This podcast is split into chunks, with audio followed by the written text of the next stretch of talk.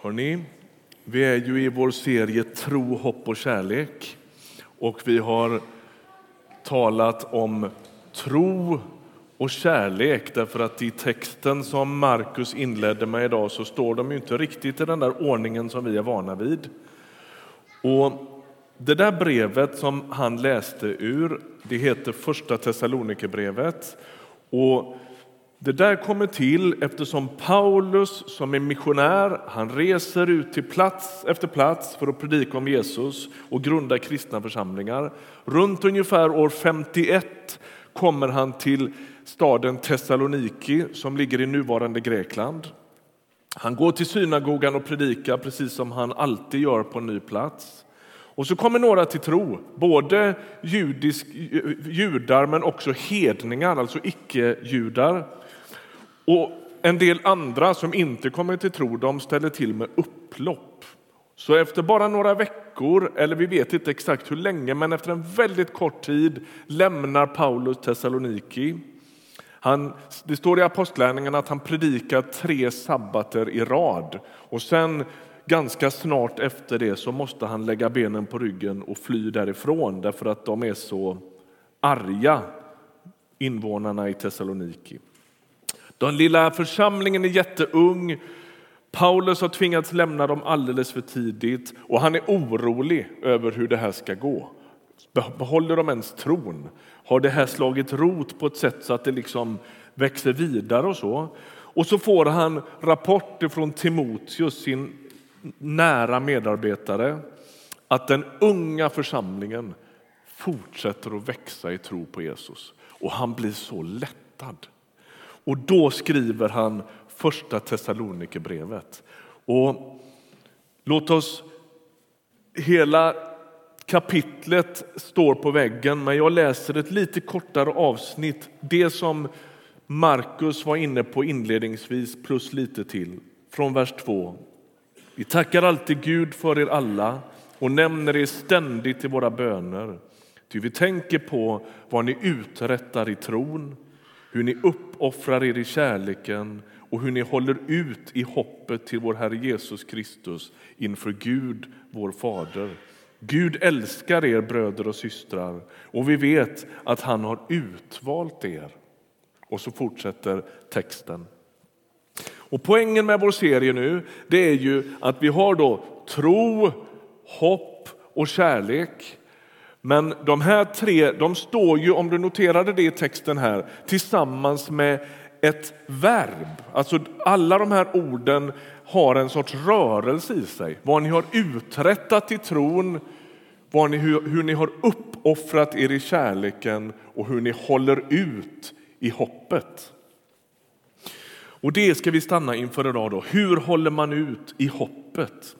Låt oss backa bandet då. Vi såg i dramat här. Guds frälsningsplan innehåller några avgörande händelser. Först, det första vi är med om det är att skapelsen äger rum. Gud skapar världen och allt är gott. Och så, så småningom, precis som vi såg här i, i dramat, så kommer synden in. Och allt smittas av bortvändheten från Gud. Det är som att hela tillvaron vänder Gud ryggen. Alla relationer skadas. Det, det, det, det, kommer in främlingskap, fruktan, gudlöshet och självcentrering. Och alltihopa det där liksom kodas in i hela mänskligheten. Ingen går fri. Alla smittas, och inte bara mänskligheten och de mänskliga relationerna utan varje relation smittas. Relationen människor emellan, relationen till Gud, relationen till hela skapelsen. Hela tillvaron bär på en sorts inkodad skada. Och så läste pappan i dramat här ifrån Första Moseboks tredje kapitel. De hörde Herren Gud vandra i trädgården i den svala kvällsvinden. Och då gömde sig mannen och kvinnan bland träden för Herren Gud. Men Herren Gud ropade på mannen. Var är du? Han svarade. Jag hörde dig komma i trädgården och blev rädd eftersom jag är naken och så gömde jag mig. Herren Gud sa, vem har talat om för dig att du är naken? Har du ätit av trädet som jag förbjöd dig att äta av? Mannen svarade, kvinnan som du har ställt vid min sida, hon gav mig av trädet och jag åt. Då sa Herren Gud till kvinnan, vad är det du har gjort? Hon svarade, ormen lurade mig och jag åt. Herren Gud vandrar i trädgården i den svala kvällsbrisen. Är inte det ganska tjusigt? Försök att tänka dig det. Han kommer gående där i den där skapelsen som han har gjort bara med sin mun. Och allt är fullkomligt och så kommer Herren Gud vandrande i kvällsbrisen. Jag tycker det är så tjusigt uttryckt. Och människan gömmer sig för detta vackra och icke hotfulla eftersom tilliten har skadats på djupet. Jag tänker det finns ingen mer dramatisk bild för att människans tillit har gått sönder än att Gud i sin godhet kommer vandrande och människan springer och gömmer sig. Det är en förfärligt sorgesam Sen. Så småningom väljer Gud ett folk i den där frälsningsberättelsen. Och allt går ut på att visa världen och alla folk på Guds makt, på hans kärlek och hans trofasthet. Och gång på gång så får Israels folk små antydningar om att han ska sända en annan kung. Det kommer en alldeles ny sorts kung. Han är inte som de andra kungarna och han ska vända Israels och ytterst hela världens öde rätt. Och så sker det fullständigt obegripliga. Gud sänder inte en kung som vem som helst utan det visar sig att han kommer i egen hög person. Han kliver in i sin egen skapelse och så är Jesus Kristus länken som förenar det synliga med det osynliga, det skapade med det eviga, människa och Gud, makt och ödmjukhet. Han är fullkomligheten av allt det där. Och i honom smälts det samman. Hela världens förvirring, hela världens splittring, hela världens fragmentisering, synden, mörkret, djävulskapen, alltihop trattar liksom ner till en enda, ett enda liv, nämligen Jesus Kristus. Där i samlas hela världshistorien och där avgörs hela världshistorien. Men människorna framhärdar i sin gudlöshet och i sin synd och de avrättar Gud på besök. De tar död på Gud. Han läggs i en lånad grav på långfredagskväll och tidigt på söndag morgon så händer följande. Johannes 20 kapitel. Antingen hänger du med i din bibel eller också sitter du och lyssnar från vers 11. Men Maria stod och grät utanför graven. Gråtande lutade hon sig in och fick då se två änglar i vita kläder sitta där Jesu kropp hade legat. En, en vid huvudet och en vid fötterna. Och de sa till henne, varför gråter du kvinna? Hon svarade, de har flyttat bort min herre och jag vet inte var de har lagt honom. När hon hade sagt det vände hon sig om och såg Jesus stå där, men hon förstod inte att det var han.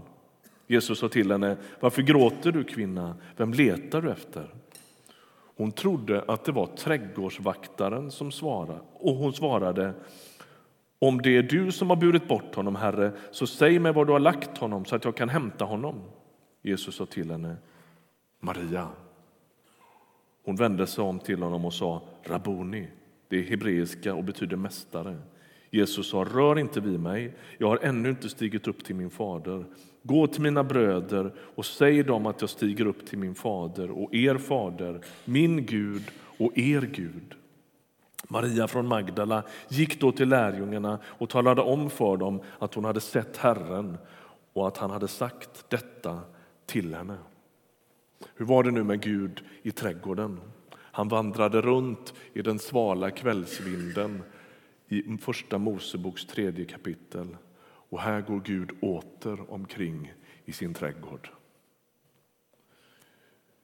Han har hål och han har sår i kroppen och han har köpt tillbaks människan och brutit hennes mörker. Gud som ser hela planen krackelera kliver in i den krackelerade planen och blir själv så bruten att hela världens öde vänds. Han går, han går omkring i sin trädgård och han har förändrat hela tillvaron. Först kodas den fel av människans synd och allt smittas. Sen händer något märkligt på påsken i Jerusalem när allt sakta men säkert kodas rätt igen. Så vad händer nu? Alltså, den här scenen i dramat den äger ju rum efter Jesu uppståndelse och det är ju fortfarande bara massa elände på Aktuellt och Rapport. Så vad har blivit annorlunda? Bibeln säger att alla förutsättningar är nya, allt är ställt i ett annat ljus. Och det där hoppet som vi nu ska prata om en stund, det är ingen allmän optimism. Gud kallar inte människor att blunda för sanningen. Han kallar oss inte att gömma oss, aldrig. Vi ska inte titta åt ett annat håll. Vi ska se världens nöd och världens smärta med våra ögon och samtidigt se något annat. Det är som att den lins genom vilka vi nu kan se världens mörker, världens smärta också bär en liten hinna av hopp.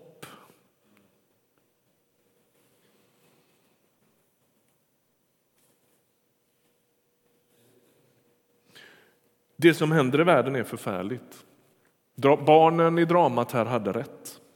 Det är outhärdligt med allt mänskligt lidande och just därför måste man ha ett hopp som är värt namnet. Notera vad Paulus sa i första Tess 1, 1 och 3, texten vi utgick ifrån idag. Han sa så här. Hur ni håller ut i hoppet till vår Herre Jesus Kristus inför Gud, vår Fader. Är du med på att det här är inget allmänt optimistiskt förhållningssätt? Det är inte så att oh, men det kommer nog att ordna sig till sist. Det gör det alltid. Nej, det är inte det. Utan det är något helt annat. Det är ett hopp ankrat i Guds plan för världen. Det är ett hopp som har fäst i det faktum att Gud inte har gett upp med världen. Och det har sitt fäste i ett historiskt faktum, nämligen att graven är tom. Där avgörs allt. Och Det där hoppet är alltså knutet till Jesus Kristus, inte till smarta lösningar eller människans inneboende godhet. Jag lyssnade till Peter Halldorf för ett par veckor sedan författare och predikant, han säger så här, det är hoppet som hjälper martyrerna att bevara sin mänsklighet. Alltså vi flyr inte bort från den här världen, det blir inte någon sorts andligt högflygande esoteriskt eh, mojs av alltihop. Utan här, med ögonen öppna för hur världen ser ut, så bevarar vi vår mänsklighet genom att hoppas. Teologen Walter Bryggeman, det här borde stå på väggen så att ni får med er det här, men jag tycker det, det är kort så du får nog med det. Guds trofasthet är ett veto mot människans trolöshet. Åh, oh, vad bra! Guds trofasthet är ett veto mot människans trolöshet. När vi släpper taget, när vi duckar undan. Du hörde vad som händer i, i för, för, Första Mosebok 3 när syndafallet är ett faktum. Ingen tar ansvar. Adam han skyller, han skyller indirekt på Gud och säger det är kvinnan som du har gett mig som är problemet. Och så skyller han både på kvinnan och på Gud. Och kvinnan hon duckar direkt. Nej, nej, nej, det var ormen. Ingen tar ansvar, ingen, ingen är trofast. Och då kommer Guds egen trofasthet och lägger in sitt veto mot det. Och då blir frågan nu då, varför är det så viktigt i Nya testamentet med uthållighet? För det är det som är grejen. Hopp är en sak, men hur håller man ut i hoppet? Och varför är det så viktigt? Ja, men det är viktigt just av det enkla skälet att vi ständigt frestar är frestade att ge upp. Trons folk verkar ständigt lockas till det. Det är så det kräver en visst, ett, ett stort mått av uthållighet att inte tappa taget, att inte sluta tro, att inte sluta hoppas. Det står ju i Bibeln att Jesus kommer snart. Hur ska man förstå det? Om Paulus skriver att han kommer snart, om aposteln Johannes skriver att han kommer snart och det fortfarande inte har hänt är det där, hur ska man förstå ett snart då? Det känns ju inte supersnart. Ja, men teologen Hans Johansson, som inte lever längre, han uttryckte det så här någon gång. Han sa snart innebär att det är nästa stora sak i Guds frälsningsplan. Han har lämnat graven, han har stigit in i himlen, han har blåst sin ande på trons människor och nästa stora händelse i räddningsplanen det är att han kommer tillbaks. Och därför är det snart. Alltså det har inte med klockan att göra, utan det har snarare med de stora klossarna i Guds plan och tanke att göra. Det nästa som händer väldigt tydligt i den här planen det är att han kommer igen. Och det där hoppet om Guds helad, helade värld, det är alltså inte världsfrånvänt. Det ska vi prata mer om senare i höst. Det är inte heller en sorts överkurs för specialintresserade eller extra andliga personlighetstyper. Ibland har vi ju talat om hoppet och evigheten som någon sorts men, extrautrustning. Det är det inte. För de här nykristna i Thessaloniki så var tron att Jesus ska komma tillbaka och att han ska ställa allt till rätta en helt avgörande del i att följa honom. Det ingick liksom i basfödan på något sätt. Och då blir frågan nu då, hur håller man ut i hoppet? Vi går till Romarbrevets tolfte kapitel. Det är viktigt att läsa Bibeln när vi ska försöka navigera rätt i det här så att vi inte liksom blir någon sorts life coaching. Ja, ni vet. Det måste vara rotat i det som är sant. Och då säger Paulus så här till, Rom, till de kristna i Rom. Gläd er i hoppet, var uthålliga i lidandet och ihärdiga i bönen. Det är den korta versen. Och så är det som att man kan ana en hemlighet här. Uthållighet, hopp, glädje och bön verkar höra intimt samman. När Jesus talar om att vara vaksam, att inte slumra till eller tappa uthålligheten då, så är bön botemedlet mot det. Håll er vakna och be. Det är som att sorgen, mörkret, synden får oss människor att slumra, nicka till och tappa fokus. Det finns en kristen popduo som heter Silver och spelat in en fantastisk skiva. Och De sjunger så här. Jag gör mitt bästa för att hålla mig vaken men mörkret vill söva mig. Och här är det som att Gud liksom lockar oss till att i närkontakt med honom, i bön, i reflektion att öppna sig för Guds verklighet får skärpa sin blick och liksom vakna. Så bön är viktigt. Vi läser ett bibelsammanhang till, Hebreerbrevets tionde kapitel. Det har vi återkommit till flera gånger. Ea har predikat om det här och vi kommer tillbaka hit ibland. Kapitel 10, vers 23. Låt oss orubbligt fortsätta att bekänna vårt hopp, ty han som gav oss löftena är trofast. Låt oss ge akt på varandra och sporra varandra till kärlek och goda gärningar. Och låt oss inte försumma våra sammankomster som några brukar göra, utan uppmuntra varandra. Och detta så mycket mer som ni ser att dagen närmar sig.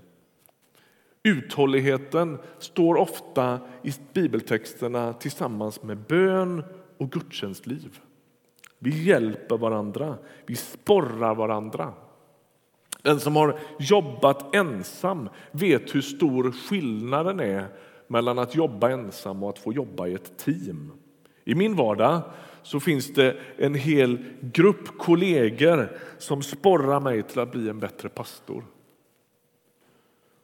Det är väldigt många saker som är mycket svårare att hålla ut i om man är själv. Och jag tänker att detsamma gäller tron och hoppet. Låt oss tro i team. Låt oss tro tillsammans. Backa inte undan ifrån gemenskapen. Fira gudstjänst ofta. Inte för att vi ska hålla uppe någon sorts statistik här, det är ganska ointressant, utan för att du ska hålla ut i hoppet. Häng i! Tro tillsammans med oss andra. Ibland kommer vi att tro i ditt ställe när du inte orkar det.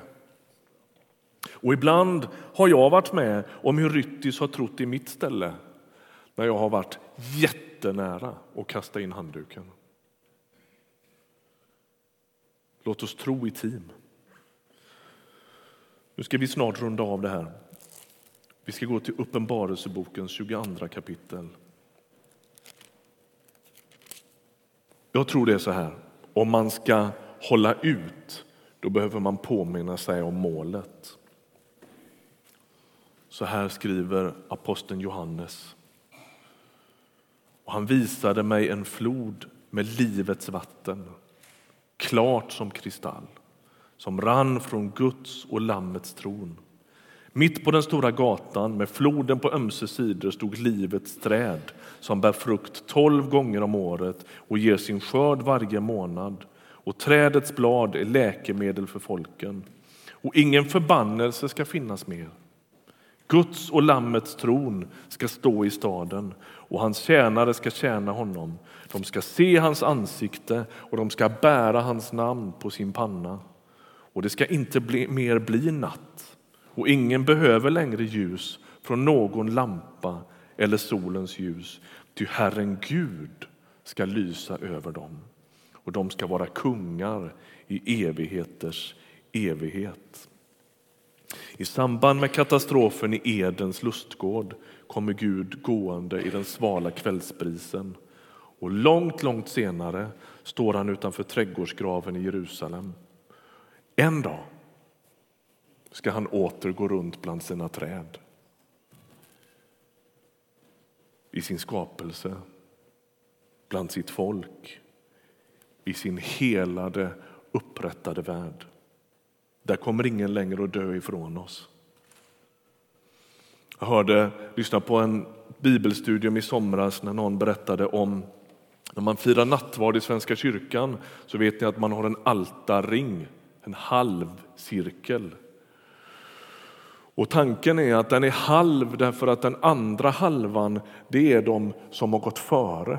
Vi firar måltid tillsammans med dem som redan har dött. Och så en dag så är det en kvinna som kommer fram som är en nybliven änka. Och så liksom släpper hon förbi folk och ser till det är lite viktigt var hon får knäfalla. Och så vill hon knäfalla längst ut på den här halvcirkeln. Och så berättar hon för prästen efteråt. Jag tänker så här. Om jag väljer den yttersta platsen så är min avlidne make precis bredvid. Ser det fint? Där ska ingen längre dö. Ingen får längre några besked från US som man inte kan ta in. Då ska all klimatpåverkan vara borta. Ingen behöver längre lämna sitt land i panik och lämna halva familjen kvar i ruinerna. Där finns inga unga människor som rids av panikångest och självskadeimpulser. Där finns inget förakt, ingen rasism, inga fördomar, där finns inga vapen. Och i handen ska han ha en näsduk och så ska han gå fram till dig och torka alla dina tårar. Thessalonikerna höll ut i hoppet och jag ber dig att göra detsamma. Tappa inte modet.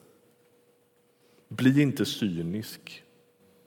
Ställ inte allt ditt hopp idag till valfläsk och segervissa politiker. Gör inte det. Be om uthållighet. Missa inte gudstjänsterna där vi kan sporra varandra att hålla ut en vecka till. Be till Gud. Jesus kommer tillbaks. Håll ut. Häng i och bli en bärare av hopp. Amen. Vi ber tillsammans.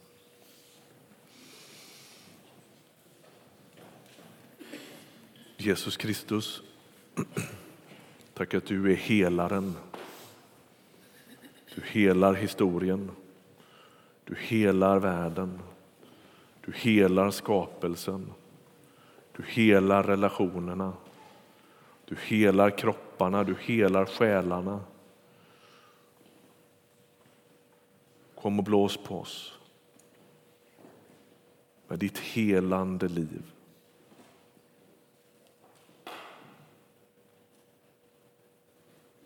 Tack att en dag ska allt ställas till rätta. Vi ber, låt ditt rike komma. Låt din vilja ske på jorden så som i himlen. Styrk den idag som känner sig farligt nära att kasta in handduken. Styrk hoppet. Fyll på med din egen närvaro. Räta på krökta ryggar idag. Vi ber om det. Amen. Nu gör vi så i avslutningen av vår gudstjänst att vi öppnar våra böneplatser. Du som idag känner ett särskilt behov av att be för världen, sök dig till vår jordglob som står här nere. Du kan tända ett ljus här och be om ljus in i din egen eller någon annan situation. Du kan böja dina knän framför korset och framför hoppbokstäverna. Du kan skriva namnet på någon som du vill ska komma till tro på Jesus och lägga i urnan eller krukan här. Och du kan söka personlig förbön i bönerummet här borta på min högra sida. Varmt välkommen. Gud tar dina böner och din längtan på djupaste allvar. Vi öppnar platserna på det sättet. Sök dig dit, vi sjunger och ber i avslutningen.